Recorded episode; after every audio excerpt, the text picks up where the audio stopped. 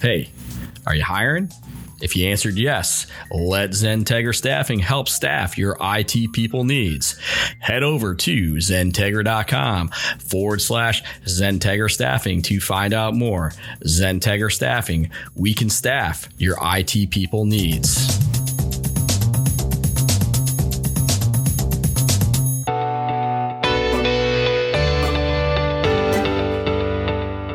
Welcome to another edition of the Citrix Session with your hosts, Andy Whiteside and Bill Sutton, your source for all things Citrix.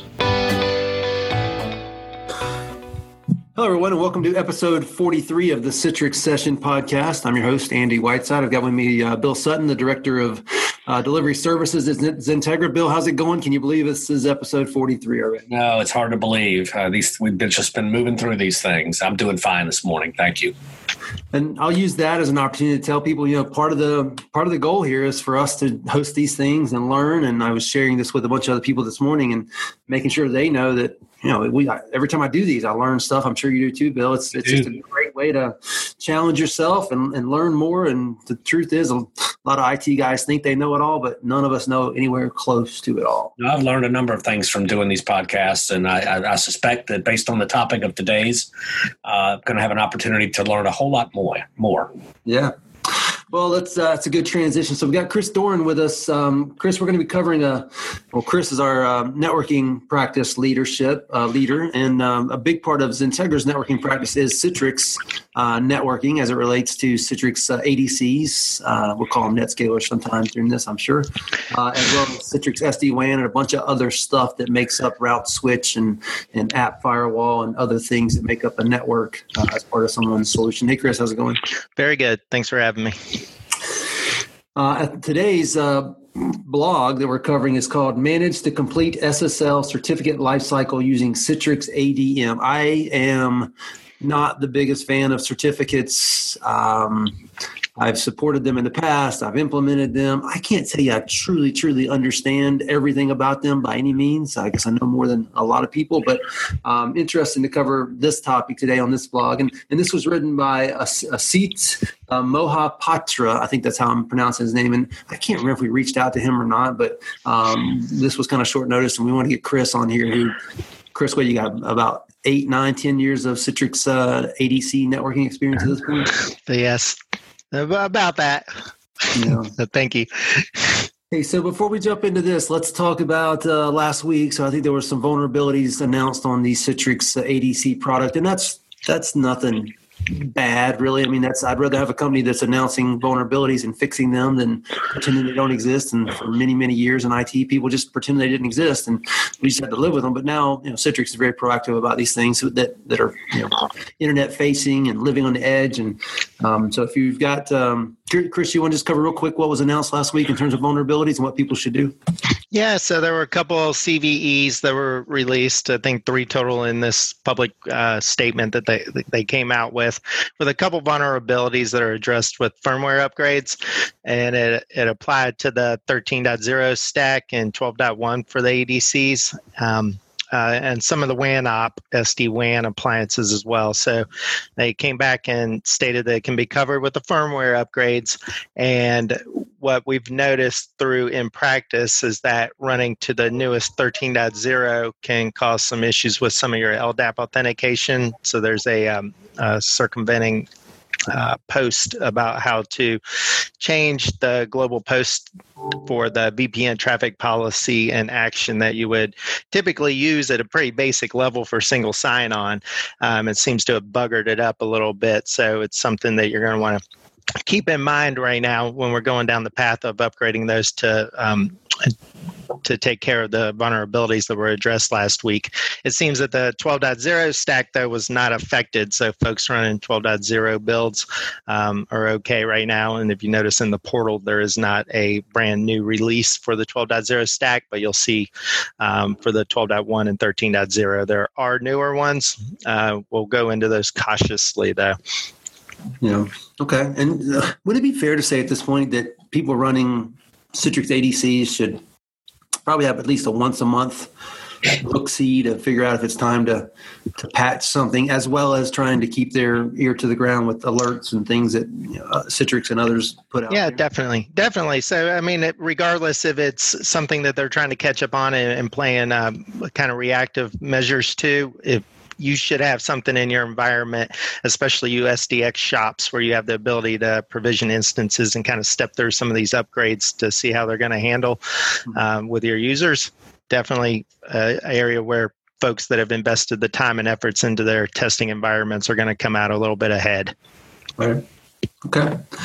Well, regarding this this blog, help us understand what they're covering here in the first section in the intro. So, really what it comes back to, this is one of the two main reasons to use ADM regardless of your version. And that means that we all know that in order to enable HDX Insight ICA traffic, there's different licensing models that you have to have applied to your ADCs in order to procure and audit and hold that information for reporting purposes. Well, even if you're on a standard version of the ADC firmwares, and that's your licensing model, then you're entitled to, and you have the perks of putting ADM into your infrastructure, not only to automatically back up your appliances, but another perk that comes out of that is the SSL management. Yeah. So we can see that's what we're going to tackle today. Well, a quick note, we did the normal IT guy thing, right? I started talking about ADCs and just assumed everybody knows what an ADC is, application delivery controller, Citrix application delivery controller in this case. And then I mentioned it in the title, and you mentioned just now Citrix ADM, which is an application delivery management solution that Citrix has to manage your ADCs in orchestration. You want to just do a quick blurb on what an ADM is? So the application delivery manager is a virtual appliance that lives either in your host inside of your infrastructure, or it's a subscription version in Citrix Cloud. You can go either way with it. The on-prem one had traditionally been a rolling kind of technology that snowballed to incorporate multiple different standalone products into one now. So we used to have the control center, command center, HDX Insight, and then that kind of when they collapsed all those into one virtual appliance, we started to see the HDX Insight become the leader, then MAS for management and analytical system, and then they renamed it to the application delivery manager, which is where we're at now. Okay, great. So in the blog, they actually have a section here still in the introduction where it kind of highlights what you manage from an SSL certificate perspective. I'm just going to read through this. Number one, create of SCR, certificate request, and SSL certificate, installation of the certificates, monitoring the SSL certificates and SSL negotiation transactions. Sounds like a lot of fun, but definitely something that is part of all this. Notification about expiring certs. I've never had a cert expire on me. Okay. You're lucky then. I know, I was kidding. that is an oh crap moment when that happens, yeah. Right? Usually over a holiday or like a Saturday night when it happens to folks. Amazing. I don't know how that happens, but updating expired certificates and deletion of unused certificates. There's nothing like going and looking at someone's NetScaler and seeing certificates from way back when that have nothing to do with anything these days, still sitting out there causing security concerns. Oh, yeah. All right, so let's break these down. Creation of a CSR, certificate service request. Am I saying that right? And SSL certificate. Signing request. There you go. Yep. So we can tackle that all in the ADM now, so that key pair's stuck there, and then we can distribute it from the ADM after that's completed and all bound together. Copying CSRs from Windows boxes and moving them over and stuff like that? Not from the Windows side. So that's kind of where folks will say you got that balance of, well, am I only really handling the certificates for the NetScalers, or if I have like a wild card per se, and you're going to have to put them on to the IIS servers for storefront, and say you're an environment that only has like two of them. Sometimes it's a little easier to just procure that from the IIS side versus the ADM. But when you do it with the ADM, you're kind of preloading it in there so that it's aware of it and it doesn't have to pull back to the ADCs to find that. Cool. Hey, I've got a question for you guys, and it's going to be along this topic of what you guys were just talking about, IIS certs and Windows certs versus these Unix, Linux-based certs. For a while now, and this is going to show my ignorance, but you've been able to use a GUI, OpenSSL type of GUI on the next merge from one format to another, right? Yeah, that's correct. So you have the ability to have, like on my laptop that I take into the field, I have standalone OpenSSL, so I can do those conversions as needed and convert your PFX formats into PEM formats or DER formats, and then take that into the NetScaler. And that's really helpful, especially with our customers that have had older versions, like the CAGs, where they might not necessarily have the ability to convert those, or the certificates become newer to the point where the OpenSSL can't handle it. So you can do it at the NetScaler, or you can also install that on a standalone box and take care of that yourself. But the newer versions, as we push through about midway through what we're at with 13.0, in the later versions of 12.1, you do now have the ability to just straight install the PFX version of the certificates as well.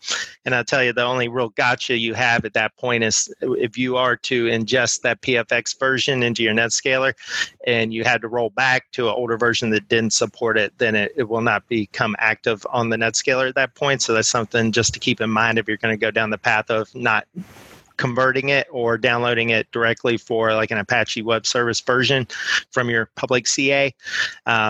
There's a little bit of just to be aware of that's only based on some of the newer versions of the ADC firmware that'll be able to tackle that for you. Okay, good. All right, I think this is going to be a lot of, yes, that, and yes, checkbox type stuff, but let's go through all these. So installation of the certificates, again, sounds like that's something that's ADM doable these days? Yes. So, yeah, the ADM, it's not a whole lot different than if you were to push like a rolling upgrade of firmware through all of your ADCs. The certificate management will do that as well. So this next section I'm kind of excited about, the idea of monitoring the SSL interactions and negotiations. That seemed like a very valuable piece of information people would want in an ADM being able to provide that rolling up through the NetScalers or ADCs. Yeah, this can really help with determining like what kind of folks are connecting from the client side. If they're using older receiver versions that might not be able to handle some of the newer ciphers and key strengths, we can see who's leading the pack in that regard. So where you're going to focus tackling to become as secure as you possibly can be for delivering that remote access. Yeah, that seems like something you'd want to take a look at every month and just get an idea of who needs to be upgrading their endpoints, who's weakening your security posture. Yeah, definitely. But it also comes into the upgrade where, especially now that we're in that work from home kind of situation, and a lot of folks are not using corporate managed or owned appliances and laptops and desktops to connect to their work infrastructure. So they're kind of unmanageable, and we need to see what they're connecting with. So I currently have a project where we have this come up right now, just this morning. And it's like, well, am I going to leave all my clients stranded if we do push through this upgrade? And it's like, well, you possibly could. To circumvent that, we might use the current default list that they had applied and make a custom cipher group out of that default list that's on that current version that they are running, just so we can take that into the newer versions of the ADC firmware. That's great. Okay, next section here, inventory of expiring and expired SSL certs. Probably pretty straightforward, but what do we cover here? Yeah, that definitely can help us with the with just the cleanup of it. A lot of times anymore, for the past couple of years, I like to rename the certificates or use a friendly name that kind of addresses the year, at least that we're putting them into practice. But regardless, if they've been running ADC for any given amount of time, there's going to be some in there that are old and abandoned that need to be cleaned up and deleted. So this section of kind of helping us see what's not needed any longer. Really helps kind of clean things up. They don't take up a lot of space on the ADCs by any means, so it's not like it's bloating your storage. But as you're scrolling through those pages and trying to decipher what's active and what's not, it's always going to be recommended that you take some kind of effort to scroll through them and clean up. You can always right-click the virtual servers at the ADCs too, or the certificates, and see what they're bound to, and that'll give you kind of a direction as well. So two ways of kind of taking a look at that. Hey, Chris? Yes. Does this remove the files from the actual certificate files for expired certificates from the appliances, the ADCs themselves? That's a good question. So do they sit out there after they're kind of deleted? Because as we know, like when you install a certificate, it might have been sitting on the NetScaler anyway, but it's not technically active to install it unless you take that extra effort for deleting that flat file. But yeah, you can delete them from the ADM. Okay, perfect. As we see there's also some notifications that we can have prompted for us. So there's integration now with Slack, email, SMS, ServiceNow, and PagerDuty. So you can be alerted inside of your. There's a couple here that you probably have up in front of your face on one of your monitors at any given time throughout the day, and it can notify you. So there's a little bit of help there. So, Chris, are you telling me that my old school way of naming the certificate with the year and the date in it, that's not good enough across the board? I'm joking. It very much helps, though. Yeah. So it's nice to see. But the minute somebody comes behind you and has maybe a good naming convention, just different format, all of a sudden, what good is it? So I get it. You need to. It's like script management or code management tools. Just saving each file with a unique name is probably not the best way to edit your code. No, but it comes back to SSL certificates and knowing what you're looking at. It's the same with the license files as well. So very helpful to just take that extra 5 seconds to rename those files before you upload them and bind them into the appliances. All right, so next section here is titled Ensuring Compliance to Enterprise Policy. What's this covering? So we're looking at the recommended key strengths, the signature algorithms, how trusted is that CA, and the protocols that are in use there. So these are big components of trying to tackle and achieve that A+ rating that a lot of folks are getting into, applying extra security into their environment. We want to see what's being used. So we're kind of in a dashboard here where we're red, yellow, green on what our strengths are. And we want to try to push as close as we can to green so that we can achieve those higher security recommendations and requirements that folks have anymore. And this can help us see inside of that and gain some insight for how we're going to tackle that. All right. I mean, this is all about having a holistic view as well as the ability to act upon what needs to be done, right? Oh, yeah, definitely. All right. Updating SSL certs. Yeah, so we can definitely use tasks. We build off of templates to push the SSL certificates to the different appliances. So you can either update or push new.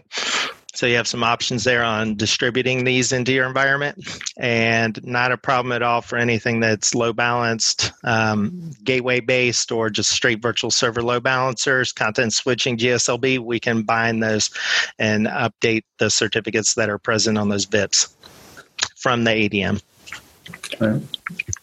And then I think we talked about this several times already, but deleting unused certificates, I think there's the outstanding question, what happens to the actual certificate files? But as far as them being in the management system of the ADCs, that for sure can be done from here, right? Yes.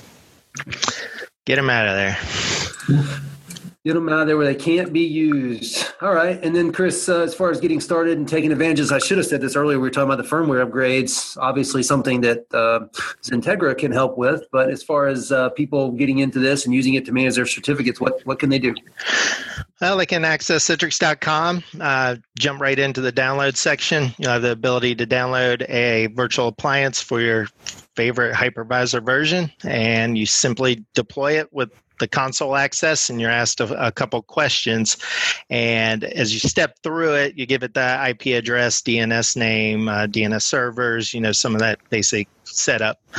You'll want to come back into it, and there's a a Perl script you need to run quite after it to determine and tell the ADM the version or the method that it's going to be deployed. So you want to stand alone, you know, by itself, or you have some of those options too if you're using the ADM agent. But then after that second reboot, then it's kind of finalized, and then you can access it through the GUI and take control of it from that point.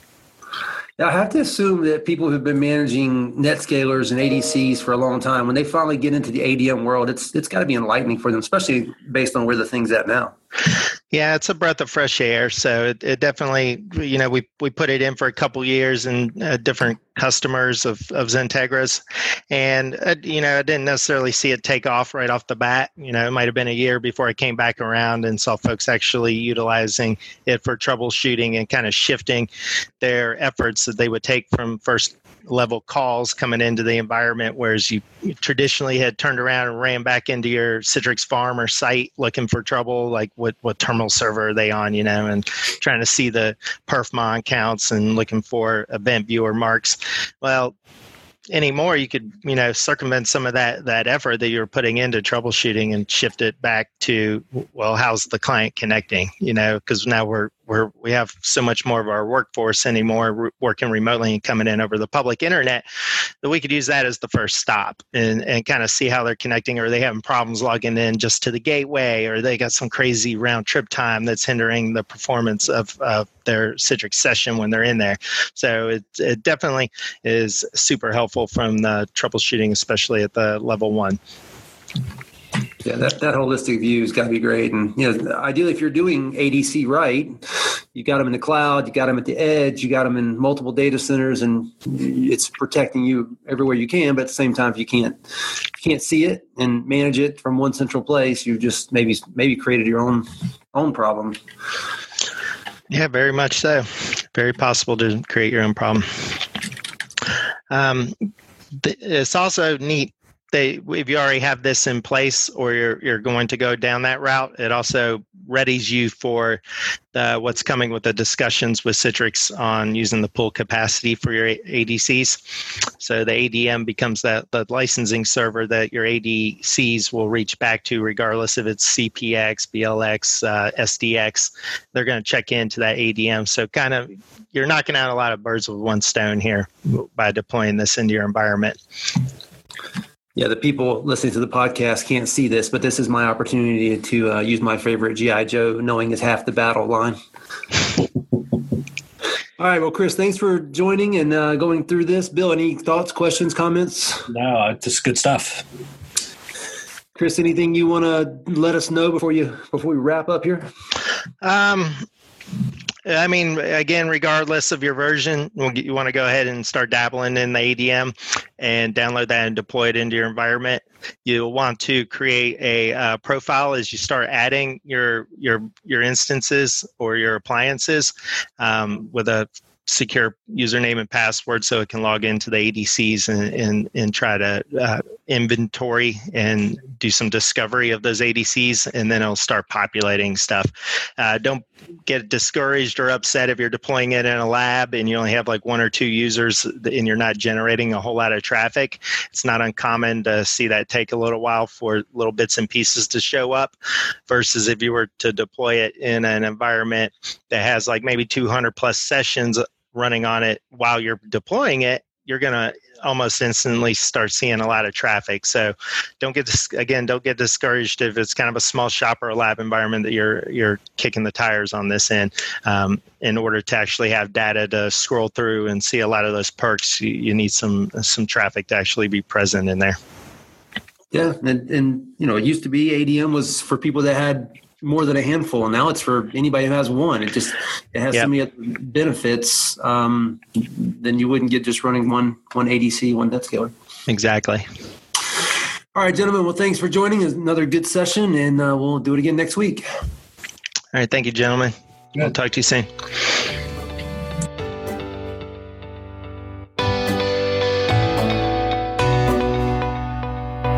Thank you for listening to the Citrix Session with your hosts, Andy Whiteside, and Bill Sutton. A special thanks to our guest for attending today's podcast. Podcast produced by Pete Downing. For any input, or if you'd like to be a part of our podcast, please email us at info@zentegra.com. Please head over to zentegra.com/podcast to listen to all podcasts in this series. This podcast is copyrighted by Zentegra LLC.